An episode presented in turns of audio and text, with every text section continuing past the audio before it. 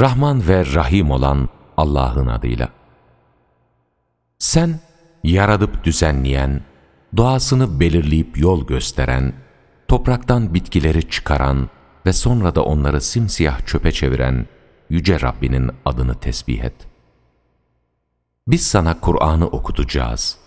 Öyle ki Allah'ın diledikleri dışında hiçbir şeyi unutmayacaksın. Biz sana en kolay olanı kolaylaştıracağız.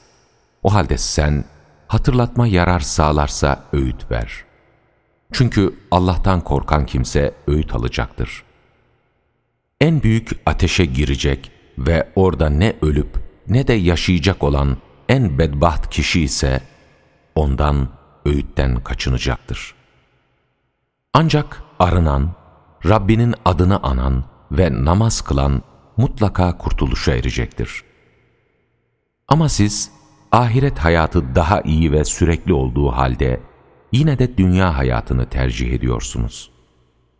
Bütün bunlar kuşkusuz ilk sayfalarda İbrahim ve Musa'nın sayfalarında da vardır.